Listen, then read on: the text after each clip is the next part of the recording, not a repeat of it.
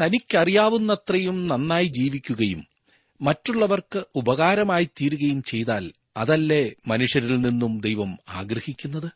സ്നേഹം. അത് കൊടുക്കുവാൻ സാധിച്ചാൽ അതിൽ പരം എന്തുണ്ട്? അതേ സുഹൃത്തെ താങ്കൾ വളരെ നല്ല ഒരു വ്യക്തി തന്നെയാണ്. എന്നാൽ ഈ പറഞ്ഞതുകൊണ്ട് ദൈവത്തെ കണ്ടെത്താൻ സാധിക്കുമോ?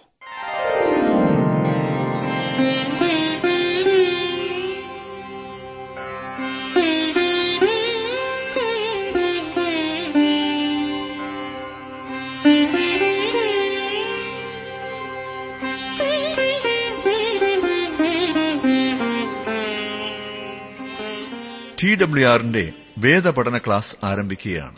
ജീവസന്ദേശം. ജീവസന്ദേശം വേദപഠന ക്ലാസുകളിലേക്ക് എല്ലാ പ്രിയ ശ്രോതാക്കളെയും സ്നേഹപൂർവം സ്വാഗതം ചെയ്യുന്നു.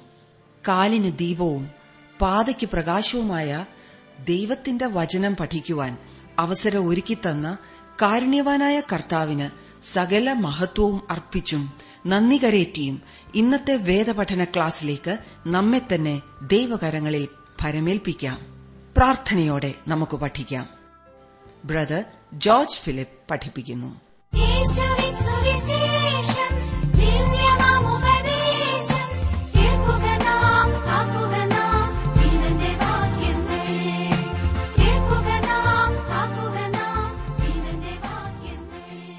കഴിഞ്ഞ ക്ലാസ്സിൽ നാം അപ്പസ്തോല പ്രവൃത്തികളുടെ പുസ്തകം ഒൻപതാം അധ്യായമാണല്ലോ പഠിച്ചു കഴിഞ്ഞത്. തർസോസുകാരനായ ശൌൽ ക്രിസ്തു മാർഗത്തെ ഭൂമുഖത്ത് നിന്ന് തുടച്ചു നീക്കിക്കളവാൻ ഇറങ്ങിത്തിരിച്ച യൗവനക്കാരൻ ശൌൽ അവൻ ക്രിസ്തുവിനാൽ പിടിക്കപ്പെട്ടു. സുവിശേഷത്തിന്റെ വലിയ സാക്ഷിയായി. ഇത്രയുമാണ് നാം ഒൻപതാം അധ്യായത്തിൽ നിന്ന് പഠിച്ചത്. ഇന്ന് റോമൻ ശതാധിപനായിരുന്ന കൊർന്നല്യോസിന്റെ മാനസാന്തരമാകുന്നു നാം ചിന്തിക്കുവാൻ പോകുന്നത്. ശീമോൻ പത്രോസിന്റെ ശുശ്രൂഷയുടെ തുടർച്ച നാം ഇനിയും ഇവിടെ കാണുന്നു. അഞ്ചാം അധ്യായത്തിൽ ശിവോൻ പത്രോസിന്റെ ശുശ്രൂഷ കണ്ടു. അതിനുശേഷം പല സംഭവങ്ങളെക്കുറിച്ചാണല്ലോ നാം ചിന്തിച്ചുകൊണ്ടിരുന്നത്. ഈ പത്താം അധ്യായത്തിലെ ശുശ്രൂഷയ്ക്ക് ശേഷം പത്രോസ് രംഗത്തുനിന്ന് മാറുകയും പൌലോസ് അപ്പോസ്തോലന്റെ ശുശ്രൂഷയുടെ വിശദാംശങ്ങൾ നാം കാണുകയും ചെയ്തതാണ്. ജാതികളുടെ അപ്പോസ്തോലനെന്ന് അറിയപ്പെടുന്നത് പൌലോസാകും എങ്കിൽ തന്നെയും പത്രോസാണ് ജാതികളുടെ ഇടയിൽ പ്രവർത്തനത്തിനുള്ള വാതിൽ തുറന്നത്. പത്രോസ് അത്രേ റോമൻ ശതാധിപൻ കൊർന്നല്യോസിന്റെ വീട്ടിൽ കടന്നിയെന്ന് ക്രിസ്തുവിൽ കൂടിയുള്ള രക്ഷ അവർക്ക് കാണിച്ചു കൊടുത്തത്. എന്നോടൊപ്പം അപ്പോസ്തല പ്രവൃത്തികളുടെ പുസ്തകം പത്താം അധ്യായം നിങ്ങൾ ഇന്ന് പഠിക്കുമല്ലോ. പത്താം അധ്യായത്തിന്റെ ഒന്നാം വാക്യം ഞാൻ വായിക്കാം. കൈസരിയിൽ ഇത്താലിക എന്ന പട്ടാളത്തിൽ കൊർന്നല്യോസ് എന്ന് പേരുള്ള ഒരു ശതാധിപനുണ്ടായിരുന്നു അവൻ ഭക്തനും തന്റെ സകല ഗ്രഹത്തോടും കൂടെ ദൈവത്തെ ഭയപ്പെടുന്നവനുമായി ജനത്തിന് വളരെ ധർമ്മം കൊടുത്തും എപ്പോഴും ദൈവത്തോട് പ്രാർത്ഥിച്ചും പോന്നു. പൌലോസ് കൈസരിയിൽ പോയിരുന്നു എന്ന കാര്യം ഓർക്കുക. അപ്പസ്വല പ്രവൃത്തിയുള്ള പുസ്തകം ഒൻപതാം അധ്യായത്തിലെ അതിന് മുപ്പതാം വാക്യം. ഒരുപക്ഷെ അപ്പോസ്തലന്മാരിൽ മറ്റ് ചിലരും തീരപ്രദേശത്ത് സുവിശേഷം പ്രസംഗിച്ചു കാണും. ഇപ്പോഴത്തെ ടെൽ അവീവ് പഴയ യോപ്പ പട്ടണത്തിന്റെ ഒരു ഭാഗമാണ്. യോപ്പയിൽ നിന്ന് വടക്കോട്ട് യാത്ര ചെയ്യുമ്പോൾ അടുത്തുള്ള പട്ടണം കൈസരിയായിരുന്നു. അത് ഒരു റോമൻ നഗരമായിരുന്നു. അവിടെയായിരുന്നു പീലാത്തോസ് പാർത്തിരുന്നത്. ഗവർണറും ദേശത്തെ ഭരണാധിപന്മാരും താമസിച്ചിരുന്നത് കൈസരിയിലാണ്. അവിടെയായിരുന്നു കൊർദല്യോസ് ജോലി ചെയ്തിരുന്നത്. അവനൊരു ശതാധിപനായിരുന്നു എന്ന് നാം വായിച്ചല്ലോ. അതായത് റോമൻ സൈന്യത്തിലെ നൂറ് പടയാളികളുടെ കമാൻഡറായിരുന്നു ഈ കൊർന്നല്യോസ് ഇങ്ങനെ നല്ല ഒരു സ്ഥാനത്തിരിക്കുന്ന ഒരു മനുഷ്യനെക്കുറിച്ച് ഒരിക്കലും പ്രതീക്ഷിക്കുവാൻ കഴിയാത്ത ഒരു വലിയ സ്വഭാവ ഗുണം നാം ഇവിടെ വായിച്ചു. അവൻ ഭക്തനായ മനുഷ്യനായിരുന്നു. അതായത് അവന്റെ ആരാധന ശരിയായ ദിശയിലേക്കായിരുന്നു എന്നർത്ഥം. ദൈവത്തിൽ താൻ പൂർണമായി ആശ്രയം അർപ്പിക്കേണ്ടതാകുന്നുവെന്ന് അവൻ ഗ്രഹിച്ചിരുന്നു. ആത്മാർത്ഥതയുള്ള ഒരു മനുഷ്യൻ. ഒരു യഹൂദനല്ലായിരുന്നെങ്കിൽ പോലും അവൻ ഭക്തിയും തന്റെ ദേവന്മാരിൽ ആഴമായ വിശ്വാസവും ഉണ്ടായിരുന്ന വ്യക്തിയായിരുന്നു. ചിലർ ചിന്തിക്കുന്നത് ക്രിസ്ത്യാനി എന്ന പേർ എടുത്തവർക്ക് മാത്രമേ കൂടുതൽ ഭക്തിയും വിശ്വാസവും ഉള്ളൂ എന്നാണ്.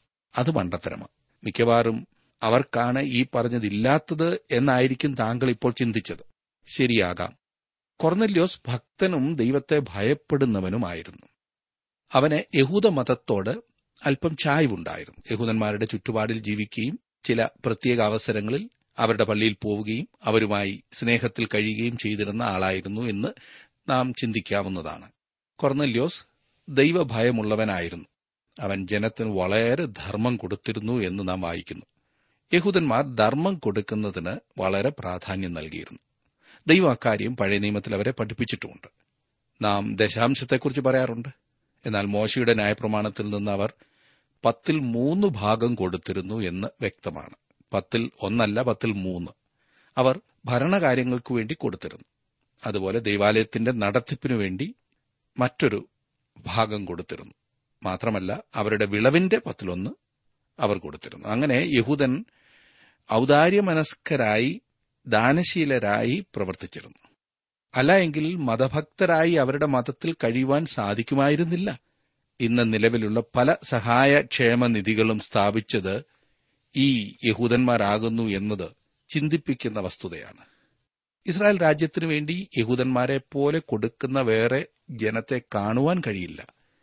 ഔദാര്യവതികളായ ജനം. കൊർത്തല്യോസ് എപ്പോഴും ദൈവത്തോട് പ്രാർത്ഥിച്ചു പോന്നു എന്ന് നാം വായിക്കുന്നു. ഈ ശതാധിപൻ തന്റെ ആവശ്യങ്ങൾ ദൈവസന്നിധിയിൽ കൊണ്ടുചെന്നിരുന്നു എന്നാണ് അതിന്റെ അർത്ഥം. അവന് കൂടുതൽ വെളിച്ചം ആവശ്യമായിരുന്നു. യഥാർത്ഥ പ്രാർത്ഥനയെക്കുറിച്ച് അധികമൊന്നും അവൻ അറിഞ്ഞുകൂടായിരുന്നു. എങ്കിലും അവൻ എപ്പോഴും പ്രാർത്ഥിക്കുമായിരുന്നു.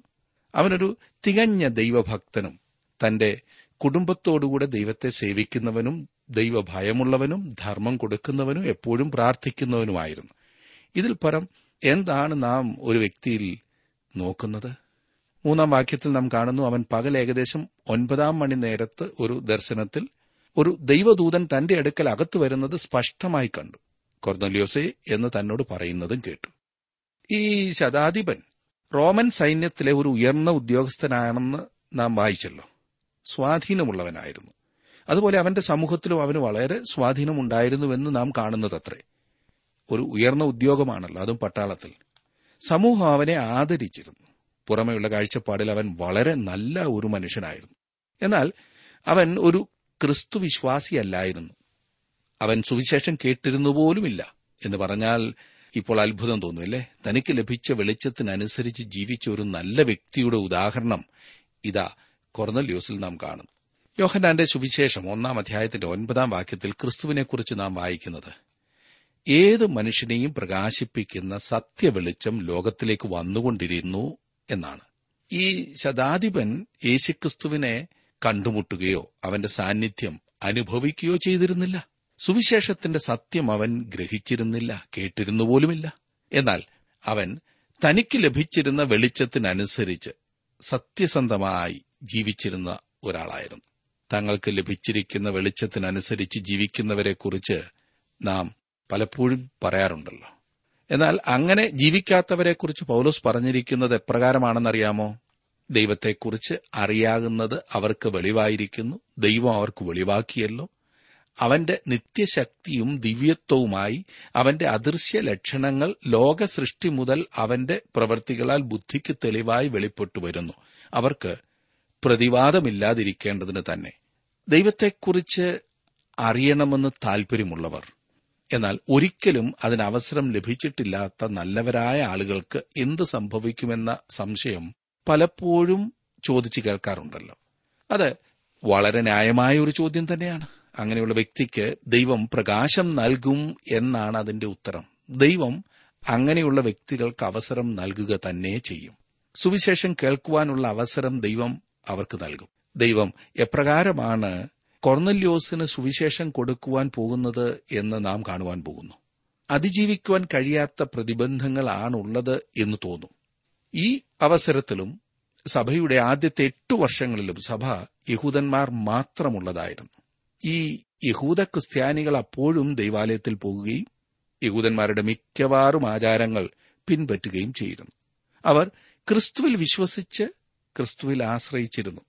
അതിനാൽ അവർക്ക് അങ്ങനെ ചെയ്യുവാൻ സാധിച്ചു. അനന്തരം സുവിശേഷ ശബരിയിലേക്ക് കടന്നു ചെല്ലുവാനിടയായി.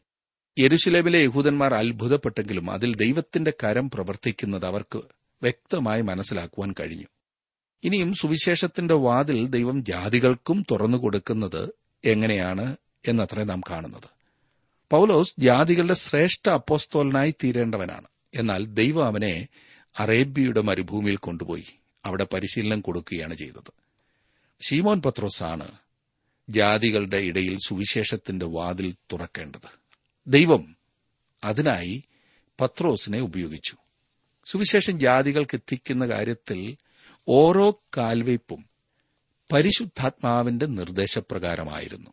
എന്നെ ശ്രദ്ധിക്കുന്ന പ്രിയ സ്നേഹിത യഥാർത്ഥമായി ഏതൊരു ക്രിസ്തീയ വേലയും പരിശുദ്ധാത്മാവിനാൽ നയിക്കപ്പെടുന്നതായിരിക്കുന്നു എന്ന് മനസ്സിലാക്കിയിരിക്കണം. നമ്മുടെ മറ്റുള്ള പ്രവർത്തനങ്ങളൊന്നും ഈ പറയുന്നത് പോലെ സാധ്യമാവുകയില്ല. പരിശുദ്ധാത്മാവാണ് ഇവിടെ എല്ലാം പ്രവർത്തിക്കേണ്ടത്. ജാതീയ ലോകത്തിലേക്ക് സുവിശേഷം കടന്നു വരുന്ന കാര്യത്തിൽ പരിശുദ്ധാത്മാവ് വ്യക്തമായ നടത്തിപ്പ് നൽകി എന്ന് നാം കാണുന്നു. പത്താം അധ്യായത്തിന്റെ നാലാം വാക്യം ഞാനൊന്ന് വായിക്കാം. അവൻ അവനെ ഉറ്റുനോക്കി ഭയപരവശനായി. എന്താകുന്നു കർത്താവെ എന്ന് ചോദിച്ചു. അവൻ അവനോട് നിന്റെ പ്രാർത്ഥനയും ധർമ്മവും ദൈവത്തിന്റെ മുമ്പിൽ എത്തിയിരിക്കുന്നു. ദൈവത്തിന്റെ ഒരു ദൂതൻ ദർശനത്തിൽ കൊർന്നല്യോസിന് പ്രത്യക്ഷനായി. അവൻ സ്വപ്നം കാണുകയല്ല. പിന്നെയോ പ്രാർത്ഥിച്ചുകൊണ്ടിരിക്കുമ്പോൾ അവന് ലഭിച്ച ദർശനമായിരുന്നു ഈ പറഞ്ഞത്. സാധാരണ പ്രാർത്ഥിക്കുമ്പോൾ എല്ലാം ആളുകൾ ഉറങ്ങുന്നതുകൊണ്ട് സ്വപ്നം കണ്ടു എന്ന് വരാം.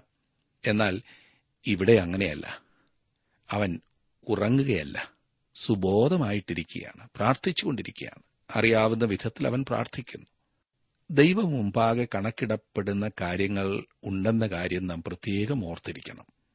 അവ രക്ഷയ്ക്ക് നിദാനമായി എന്തെങ്കിലും കാര്യങ്ങളല്ലായിരിക്കണം. എന്നാലും ദൈവം അവ ശ്രദ്ധിച്ചിരിക്കും. ദൈവം അത് കണക്കിടും. കൊർന്നലൂസിന്റെ പ്രാർത്ഥനയും ധർമ്മവും ദൈവം മുൻപാകെ സ്മാരകമായി എത്തുകയും ദൈവം അവന് സുവിശേഷം എത്തിച്ചു കൊടുക്കുകയും ചെയ്തു.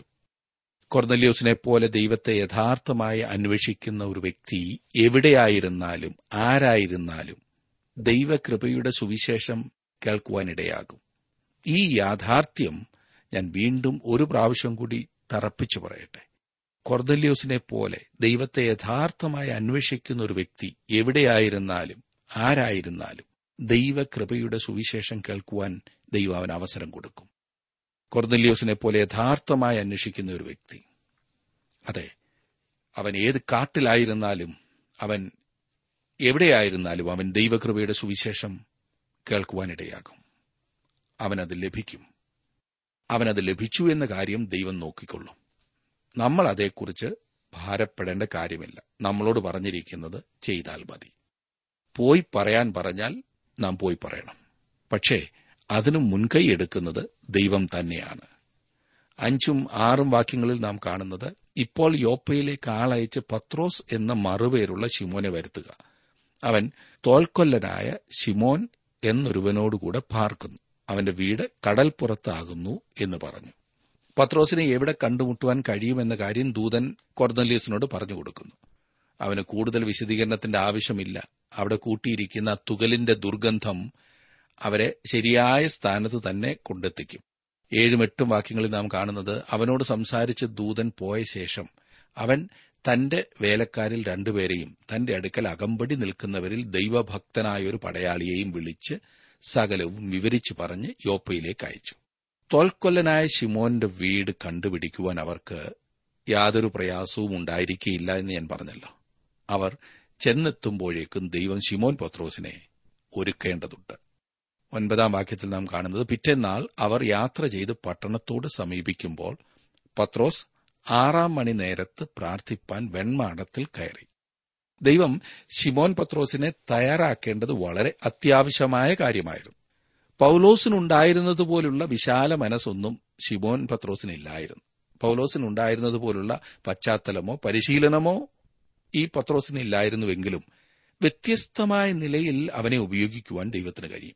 ദൈവത്തിന് ഉപയോഗപ്രദമായി തീരണമെങ്കിൽ എല്ലാവരെയും ഒരേ മൂശയിൽ ഒരുപോലെ വാർത്തെടുക്കണമെന്ന ചിന്താഗതി തെറ്റാണ്. പലരും അങ്ങനെ ചിന്തിക്കുന്നതുകൊണ്ട് ഒരുപാട് കുഴപ്പങ്ങൾ സംഭവിക്കുന്നുണ്ട്. ദൈവം ദൈവത്തിന്റെതായ വിധത്തിൽ ഓരോരുത്തരെ പരിശീലിപ്പിക്കുന്നു ഉപയോഗിക്കുന്നു. എന്നുകണ്ട് ദൈവവചനത്തിന് വിരുദ്ധമായി പരിശീലിപ്പിക്കുകയും ഉപയോഗിക്കുകയും ചെയ്യുന്നു എന്ന് ഞാൻ അർത്ഥമാക്കിയില്ല. പത്ത് മുതലുള്ള വാക്യങ്ങളിൽ നാം കാണുന്നത് അവൻ വളരെ വിശന്നിട്ട് ഭക്ഷിപ്പാൻ ആഗ്രഹിച്ചു. അവർ ഒരുക്കുമ്പോഴേക്ക് അവനൊരു വിവശത വന്നു. ആകാശം തുറന്നിരിക്കുന്നതും വലിയൊരു തുപ്പട്ടി പോലെ നാല് കോണും കെട്ടിയിട്ട് ഭൂമിയിലേക്ക് ഇറക്കി വിട്ട ഒരു പാത്രം വരുന്നതും അവൻ കണ്ടു. എല്ലാവിധ നാൽക്കാലിയും ഇഴജാതിയും പറവയും അതിലുണ്ടായിരുന്നു എന്ന കാര്യം ശ്രദ്ധിക്കുക. ഇനിയും പതിമൂന്നും പതിനാലും വാക്യങ്ങളിൽ നാം വായിക്കുന്നത് പത്രോസെ എഴുന്നേറ്റ് അറുത്ത് തിന്നുക എന്ന ഒരു ശബ്ദമുണ്ടായി. അതിന് പത്രോസ് ഒരിക്കലും പാടില്ല കർത്താവെ മലിനമോ അശുദ്ധമോ ആയതൊന്നും ഞാൻ ഒരു നാളും തിന്നിട്ടില്ലല്ലോ. ഇതിന്റെ അർത്ഥം എന്താണെന്ന് പത്രോസ് ചിന്തിച്ചുകൊണ്ടിരിക്കുമ്പോൾ ഒരു ശബ്ദം അവൻ കേട്ടു. അവൻ കർത്താവെ എന്ന് വിളിക്കുമ്പോൾ തന്നെ കർത്താവ് പറയുന്നത് അനുസരിക്കുവാൻ അവൻ തയ്യാറാകുന്നില്ല. വിചിത്രമായിരിക്കുന്നില്ലേ? കൃപയുടെ കാലത്ത് ജീവിക്കുന്ന ഒരു മനുഷ്യനെ നാം ഇവിടെ കാണുന്നു. മാംസം തിന്നുകയോ തിന്നാതിരിക്കുകയോ ചെയ്യുന്നത് അവനെ സംബന്ധിച്ചിടത്തോളം അന്ന് യാതൊരു വ്യത്യാസവും ഉണ്ടാക്കുമായിരുന്നില്ല. എന്നാൽ പത്രോസ് അപ്പോഴും മോശയുടെ ന്യായപ്രമാണ വ്യവസ്ഥിതി അനുസരിച്ചാണ് പ്രവർത്തിച്ചിരുന്നത്. ആചാരപരമായി അശുദ്ധമായ യാതൊന്നും അവൻ കഴിച്ചിരുന്നില്ല. അക്കാര്യത്തിൽ അവൻ പരമാർത്ഥതയുള്ളവനും വിശ്വസ്തനുമായിരുന്നു. കൃപായുഗത്തിൽ അവന് മാംസം കഴിക്കുകയോ കഴിക്കാതിരിക്കുകയോ ചെയ്യാമായിരുന്നു. അവൻ ഇപ്പോൾ മോശയുടെ ന്യായപ്രമാണ വ്യവസ്ഥിതിയും കീഴിലല്ല എന്നും അവൻ എന്തും കഴിക്കുവാൻ കഴിയുന്നതായ ഒരു സാഹചര്യത്തിലാകുന്നു എന്നും കർത്താവ് അവനെ പഠിപ്പിക്കുകയാണ് ചെയ്യുന്നത്. കഴിക്കുകയോ കഴിക്കാതിരിക്കുകയോ ചെയ്യുന്നത് വ്യക്തികളെ ആശ്രയിച്ചിരിക്കുന്ന കാര്യമാണ്. ഇതുപോലെയുള്ള എന്തെങ്കിലും സാധനം ഭക്ഷിക്കുന്നതുകൊണ്ട് ഒരുവന്റെ കർത്താവുമായുള്ള ബന്ധത്തിന് എന്തെങ്കിലും വ്യത്യാസം ഉണ്ടാകുകയില്ല അവന്റെ വയറിന് എന്തെങ്കിലും കുഴപ്പമുണ്ടാക്കാതിരിക്കുവാൻ അവൻ ശ്രദ്ധിക്കണം. എന്നാൽ ദൈവവുമായിട്ടുള്ള ബന്ധത്തിന് ഇത് തടസ്സമാകില്ല എന്ന് ചുരുക്കം. പതിനഞ്ചാം വാക്യം. ആ ശബ്ദൻ രണ്ടാം പ്രാവശ്യം അവനോട് ദൈവം ശുദ്ധീകരിച്ചത് നീ മലിനമെന്ന് വിചാരിക്കരുത് എന്ന് പറഞ്ഞു. ദൈവം ശുദ്ധീകരിച്ചത് നീ അശുദ്ധമെന്ന് പറയരുത്. നിനക്ക് എന്തും തിന്നാം. എന്തെന്നാൽ ദൈവം അങ്ങനെ പറഞ്ഞിട്ടുണ്ട്. പതിനാറാം വാക്യം നമുക്കൊന്ന് നോക്കാം. ഇങ്ങനെ മൂന്ന് പ്രാവശ്യമുണ്ടായി ഉടനെ പാത്രം തിരികെ ആകാശത്തിലേക്ക് വലിച്ചെടുത്തു. പത്രോസ് ഒന്നും മനസ്സിലാകാത്തവനായി അത്ഭുത സ്തബ്ധനായി അങ്ങനെ ഇരിക്കുകയാണ്. അവന് ഒന്നും മനസ്സിലാകുന്നില്ല. ഈ പ്രത്യേക സാഹചര്യത്തിൽ എങ്ങനെ മനസ്സിലാകാനാണ്? അല്ലേ? പതിനേഴ് മുതലുള്ള വാക്യങ്ങളിൽ ഈ കണ്ട ദർശനം എന്തായിരിക്കുമെന്ന് പത്രോസ് ഉള്ളിൽ ചഞ്ചലിച്ചുകൊണ്ടിരിക്കുമ്പോൾ കൊർദല്യോസ് അയച്ച പുരുഷന്മാർ ഷിമോന്റെ വീട് ചോദിച്ചുകൊണ്ട് പടിവാതിൽക്കൽ നിന്നു. പത്രോസ് എന്ന് മറുപേരുള്ള ഷിമോൻ ഇവിടെ പാർക്കുന്നുണ്ടോ എന്ന് വിളിച്ചു ചോദിച്ചു. പത്രോസ് ദർശനത്തെക്കുറിച്ച് ചിന്തിച്ചുകൊണ്ടിരിക്കുമ്പോൾ ആത്മാവ് അവനോട് മൂന്ന് പുരുഷന്മാർ നിന്നെ അന്വേഷിക്കുന്നു. നീ എഴുന്നേറ്റ് ഇറങ്ങിച്ചെല്ലുക ഞാൻ അവരെ അയച്ചതാകൊണ്ട് ഒന്നും സംശയിക്കാതെ അവരോടുകൂടെ പോക എന്ന് പറഞ്ഞു. പത്രോസ് ആ പുരുഷന്മാരുടെ അടുക്കൽ ഇറങ്ങിച്ചെന്നു. നിങ്ങൾ അന്വേഷിക്കുന്നവൻ ഞാൻ തന്നെ നിങ്ങൾ വന്ന സംഗതി എന്ത് എന്ന് ചോദിച്ചു. ഇരുപത്തിരണ്ടാം വാക്യം. അതിനവര് നീതിമാനും ദൈവഭക്തരും യഹൂദന്മാരുടെ സകല ജാതിയാലും നല്ല സാക്ഷ്യം കൊണ്ടവരുമായ കൊർന്നല്യോസ് എന്ന ശതാധിപന് നിന്നെ വീട്ടിൽ വരുത്തി നിന്റെ പ്രസംഗം കേൾക്കണം എന്ന് ഒരു വിശുദ്ധ ദൂതനാൽ അരുളപ്പാടുണ്ടായിരിക്കുന്നു എന്ന് പറഞ്ഞു. ശിവാൻ പത്രോസ് കൈസരിയിലേക്ക് പോകേണ്ടതായി വന്നു. കൊറനല്യോസ് അയച്ച സംഘത്തിൽപ്പെട്ടവർ ഒരു ചെറു വിവരണം അവന് നൽകി. അനന്തരം തങ്ങളോടുകൂടെ കൊർന്നല്യോസിന്റെ ഭവനത്തിലേക്ക് പോകുവാൻ അവർ പത്രോസിനെ ക്ഷണിച്ചു. ദൈവത്തിന്റെ പരിശുദ്ധാത്മാവിന്റെ നടത്തിപ്പ് നാം ശ്രദ്ധിക്കണം. പലപ്പോഴും ദൈവത്തിന്റെ വഴികളെ നമ്മുടെ പരിമിതമായ ബുദ്ധി കൊണ്ട് മനസ്സിലാക്കുവാൻ ശ്രമിക്കുന്നതാണ് നമ്മുടെ ബുദ്ധിമുട്ട്. ഇല്ലേ? അതുകൊണ്ടാണ് നാം ദൈവഹിതത്തിന് നമ്മെ തന്നെ പൂർണമായും വിധേയപ്പെടുത്താത്തതും ഒരിക്കലും തനിക്ക് അംഗീകരിക്കുവാൻ സാധിക്കാത്ത ഒരു കാഴ്ച കാണുമ്പോൾ പത്രോസിനുണ്ടായതുപോലെ നാം പ്രതികരിക്കുകയും ചെയ്തത്. യുക്തിപരമായി ചിന്തിച്ചാൽ അത് അനുസരിക്കുവാൻ അവന് ഭയങ്കര ബുദ്ധിമുട്ടാണ്. പക്ഷേ തിരിഞ്ഞു നോക്കി അന്ന് അനുസരിച്ചതിന് ദൈവത്തെ സ്തുതിക്കുവാൻ ഇന്ന് പത്രോസിന് അവന് മാത്രമല്ല ലക്ഷോപലക്ഷം ദൈവമക്കൾക്ക് സാധിക്കും. നമ്മുടെ ഇന്നത്തെ അനുസരണം നിത്യത വരെ ഫലമുളവാക്കുന്നതാകുന്നു എന്ന് നാം ഒരിക്കലും മറക്കരുത്. എല്ലാം മനസ്സിലായിട്ടേ അനുസരിക്കുകയുള്ളൂ എന്ന് പറഞ്ഞിരിക്കരുത്. ദൈവത്തിന്റെ നടത്തിപ്പിന് പൂർണമായും വിധേയപ്പെടു സുഹൃത്തെ. അനുഗ്രഹം താങ്കൾക്കും ആയിരങ്ങൾക്കും വളരെ വളരെ നാളുകൾ ലഭിക്കും എന്ന കാര്യം തീർച്ചയാണ്. ഇരുപത്തിമൂന്ന് മുതൽ നാം വായിക്കുന്നത് അവൻ അവരെ അകത്ത് വിളിച്ച് പാർപ്പിച്ചു. പിറ്റേന്നാൾ എഴുന്നേറ്റ് അവരോടുകൂടെ പുറപ്പെട്ട് യോപ്പയിലെ സഹോദരന്മാർ ചിലരും അവനോടുകൂടെ പോയി. പിറ്റേന്നാൾ കൈസരിയിലെത്തി. അവിടെ കൊർന്നലിയോസ് ചാർച്ചക്കാരെയും അടുത്ത സ്നേഹിതന്മാരെയും കൂട്ടിവരുത്തി അവർക്കായി കാത്തിരുന്നു. പത്രോസ് അകത്ത് കയറിയപ്പോൾ കൊർന്നലിയോസ് എതിരേറ്റ് അവന്റെ കാൽക്കൽ വീണ് നമസ്കരിച്ചു. തന്റെ ഭവനത്തിലും സുഹൃത്തുക്കളുടെ ഇടയിലും കൊർന്നലിയോസിന് നല്ല സ്വാധീനമുണ്ടായിരുന്നു. നല്ല സ്വീകാര്യതയുള്ള മനുഷ്യനായിരുന്നു എന്ന് നമുക്ക് കാണുവാൻ കഴിയും. ഈ പ്രത്യേക അവസരത്തിൽ അവൻ അവരെ എല്ലാം കൂട്ടി കൂട്ടിവരുത്തി അപ്പോഴും കൊർന്നല്യോസ് വിജാതീയ മനുഷ്യനായിരുന്നു. ശിവോൻ പത്രോസിനെ വിളിച്ചു വരുത്തുവാൻ ദൂതൻ മുഖാന്തരം അറിവ് കിട്ടിയപ്പോൾ അവൻ നിശ്ചയമായും ഒരു പ്രധാനപ്പെട്ട വ്യക്തിയായിരിക്കുമെന്ന് കൊർന്നല്യോസ് ചിന്തിച്ചു. അങ്ങനെ അവൻ പത്രോസിന്റെ കാൽക്കൽ വീഴുന്നു. എന്നിട്ട് നമസ്കരിക്കുന്നു. ശീമോൻ പത്രോസിന്റെ പ്രതികരണം ശ്രദ്ധിച്ചോ? അവൻ അതിന് അനുവദിച്ചില്ല. ഒരു സാധാരണക്കാരനായ മനുഷ്യനാണ് താനെന്ന് പത്രോസ് അവനോട് പറയുന്നു. എത്ര നല്ലൊരു മാതൃകയില്ലേ ഇന്ന് എങ്ങനെങ്കിലും ഒരു സ്ഥാനത്ത് കയറിപ്പറ്റിയാൽ എന്തെല്ലാമാണ് മനുഷ്യരെ കൊണ്ട് ചെയ്യിക്കുന്നത്? കാലിൽ വീണു വണങ്ങുക കൈമുത്തിക്കുക കാൽമുത്തിക്കുക എന്ന് വേണ്ട താൻ ഏതോ അസാധാരണ വ്യക്തിയാണെന്ന് കാണിക്കുവാനുള്ള ഒരു തത്രപ്പാടാണ് ഇന്ന് അനേകർക്കും. അതും ക്രിസ്തീയ ഗോളത്തിൽ ഇത് കാണുമ്പോൾ പുച്ഛിക്കല്ലാതെ എന്ത് ചെയ്യാൻ സാധിക്കും? ഇരുപത്തിയാറാം വാക്യത്തിൽ നാം കാണുന്നു പത്രോസോ എഴുന്നേൽക്ക. ഞാനും ഒരു മനുഷ്യനത്രേ എന്ന് പറഞ്ഞ് അവനെ എഴുന്നേൽപ്പിച്ചു. പത്രോസ് കുനിഞ്ഞ് കൊർന്നലിയോസിനെ പിടിച്ചെഴുന്നേൽപ്പിച്ചുകൊണ്ട് ഞാനും ഒരു മനുഷ്യനത്രേ എന്ന് പറഞ്ഞു. എത്ര നല്ല വിധത്തിലാണ് പത്രോസ് ഇവിടെ പ്രവർത്തിക്കുന്നത്. തനിക്കൊരു മഹത്വവും മാനവും വേണ്ട എന്ന വിധത്തിൽ പത്രോസ് പ്രതികരിക്കുന്നത് എത്ര മാതൃകാപരമാണല്ലേ? ഇന്ന് അനേകരും ചെയ്യാത്തതായ കാര്യം. ഇരുപത്തിയേഴും ഇരുപത്തെട്ടും വാക്യങ്ങളിൽ നാം കാണുന്നത് അവനോട് സംഭാഷിച്ചും കൊണ്ട് അകത്തിയെന്നു അനേകർ വന്നുകൂടിയിരിക്കുന്നത് കണ്ട് അവനോട് അന്യജാതിക്കാരന്റെ അടുക്കൽ ചെല്ലുന്നതും അവനുമായി പെരുമാറ്റം ചെയ്യുന്നതും യഹൂദന് നിഷിദ്ധം എന്ന് നിങ്ങൾ അറിയുന്നുവല്ലോ. എങ്കിലും ഒരു മനുഷ്യനെയും മലിനനോ അശുദ്ധനോ എന്ന് പറയരുതെന്ന് ദൈവം എനിക്ക് കാണിച്ചു തന്നിരിക്കുന്നു. പത്രോസ് വീട്ടിലേക്ക് കയറി അത് ഒരു വലിയ കാൽവെപ്പായി നാം കാണുന്നു. പത്രോസ് തന്റെ ജീവിതത്തിൽ ആദ്യമായിട്ടായിരിക്കും ഈ യഹൂദനല്ലാത്ത ഒരു വ്യക്തിയുടെ ഭവനത്തിൽ കയറുന്നത്. അവിടേക്ക് പോകുവാനുള്ള ദൈവത്തിന്റെ കൽപ്പനയെക്കുറിച്ച് ഇപ്പോഴും പത്രോസ് സംശയിച്ചുകൊണ്ടാണിരുന്നത്. ഒരു ക്ഷമാപണത്തോടു കൂടിയാണ് പത്രോസ് തന്റെ പ്രസംഗം ആരംഭിക്കുന്നത് തന്നെ. കേൾവിക്കാർക്ക് ഇടർച്ചയുണ്ടാക്കുന്ന വിധത്തിലുള്ള ഒരു മുഖവുരയായിരുന്നു അതെന്ന് നാം ചിന്തിക്കുമ്പോൾ മനസ്സിലാകും. പത്രോസ് വാസ്തവത്തിൽ പറഞ്ഞത് ഞാൻ ഇവിടെ വരുവാൻ ആഗ്രഹിച്ചിരുന്നില്ല. ഒരു യഹൂദനല്ലാത്തവന്റെ വീട്ടിൽ ഞാൻ ഇതിനു മുൻപ് പോയിട്ടില്ല. അശുദ്ധമായ സ്ഥലത്ത് ഞാൻ പോയിട്ടില്ല എന്നാണ് അവൻ പറയുന്നത്. എന്നാൽ അവൻ തുടർന്ന് ഇപ്രകാരം പറയുന്നു ഇതേവരെയും ഞാൻ അശുദ്ധമായ ഭവനത്തിൽ പോയിട്ടില്ലെങ്കിലും യാതൊരു വ്യക്തിയെയും അശുദ്ധനെന്ന് വിളിക്കരുത് എന്ന് ദൈവം എന്നോട് പറഞ്ഞു. എത്ര വലിയൊരു വെളിപ്പാടില്ലേ? നാം എല്ലാവരും പാപികളും എല്ലാവരും ക്രിസ്തുവിന്റെ രക്തത്താൽ കഴുകപ്പെടേണ്ടവരും രക്ഷിക്കപ്പെടേണ്ടവരും രക്ഷിക്കപ്പെടാൻ സാധ്യതയുള്ളവരുമാകുന്നു എന്നതാണ് പ്രധാനപ്പെട്ട കാര്യം. ഇന്ന് എന്തെല്ലാം പറഞ്ഞാണ് മനുഷ്യനെ തിരിക്കുന്നത്? ഇരുപത്തിയൊൻപതാം വാക്യത്തിൽ നാം കാണുന്നത് അതുകൊണ്ടാകുന്നു നിങ്ങൾ അയച്ചപ്പോൾ ഞാൻ എതിർ പറയാതെ വന്നത്. എന്നാൽ എന്നെ വിളിപ്പിച്ച സംഗതി എന്ത് എന്ന് അറിഞ്ഞാൽ കൊള്ളാമെന്ന് പറഞ്ഞു. എന്നെ അത്ഭുതപ്പെടുത്തുന്ന ഒരു വിഷയമാണിത്. പത്രോസ് ഇപ്രകാരം ചോദിക്കുവാൻ കാരണം എന്താണ്? ഉടൻ തന്നെ യേശുക്രിസ്തുവിനെക്കുറിച്ച് അവരോട് സംസാരിക്കുവാൻ തുടങ്ങരുതായിരുന്നുവോ? അങ്ങനെ തുടങ്ങാഞ്ഞത് എന്തുകൊണ്ടാ? പരിശുദ്ധാത്മാവാണ് ഇവിടെ സകലവും നിയന്ത്രിക്കുന്നത് എന്ന കാര്യം ഓർക്കുക. ധൃതിയായി എന്തെങ്കിലും ചെയ്യുന്നതിൽ നിന്ന് പരിശുദ്ധാത്മാവ് പത്രോസിനെ വിലക്കുകയാണ് ചെയ്യുന്നത്.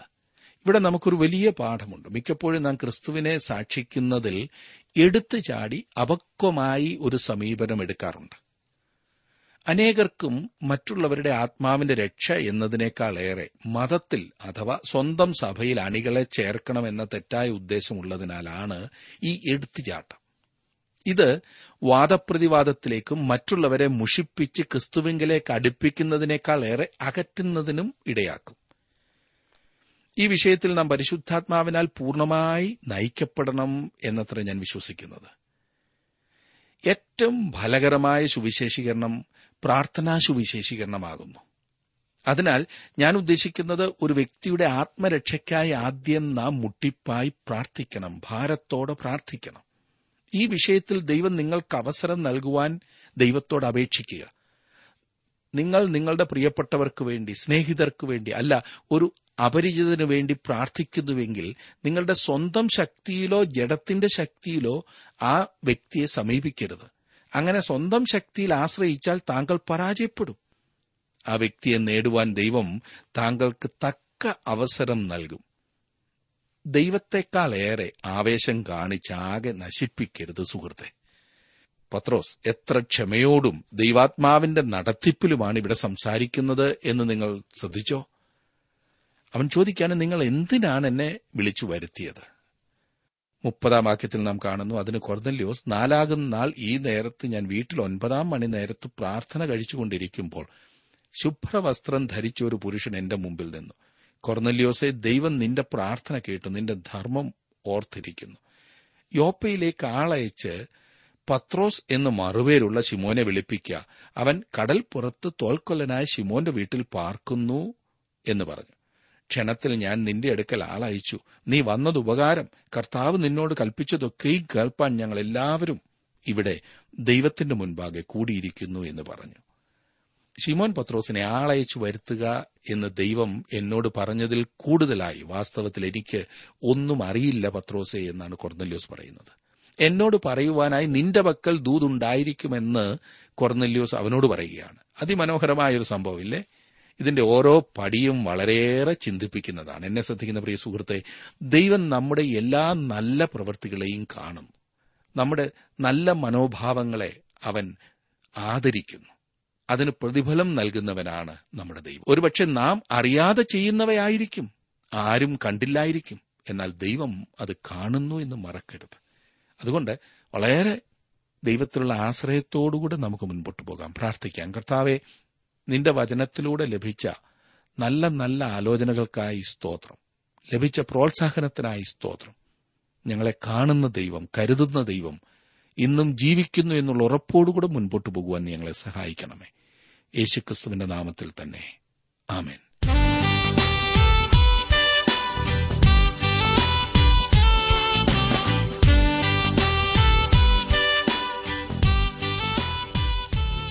ഇന്നത്തെ ജീവസന്ദേശ പഠന ക്ലാസ്സിലൂടെ ഞങ്ങളെ ശ്രദ്ധിച്ച എല്ലാ പ്രിയ ശ്രോതാക്കളോടുമുള്ള നന്ദിയെ അറിയിക്കട്ടെ.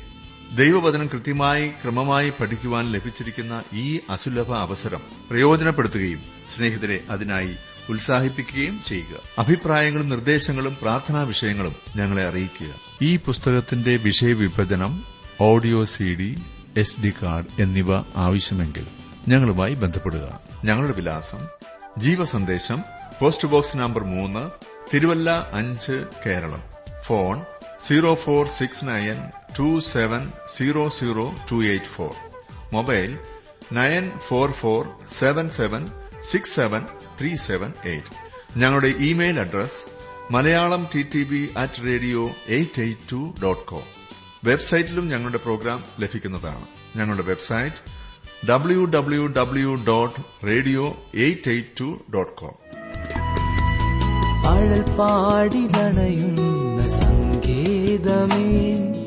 അളവറ്റ സ്നേഹത്തിൻ സംഗീതമേ അഗതിയെന്നിൽ കൃപയരുളൂ.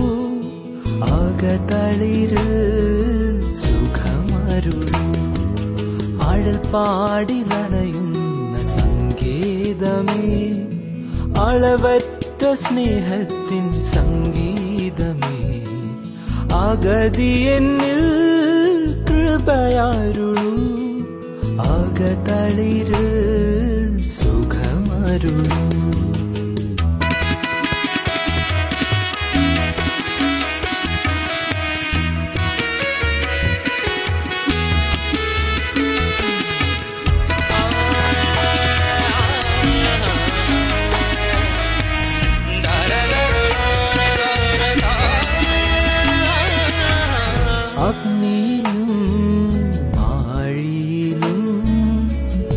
അടവിയിലും മരുവീതിയിലും അഗ്നിയിലും മാഴിയിലും അടവിയിലും മരുവീതിയിലും അതിശയമായി കരുതുന്നവൻ അനുപദം നടത്തുന്ന കരുണാമയൻ.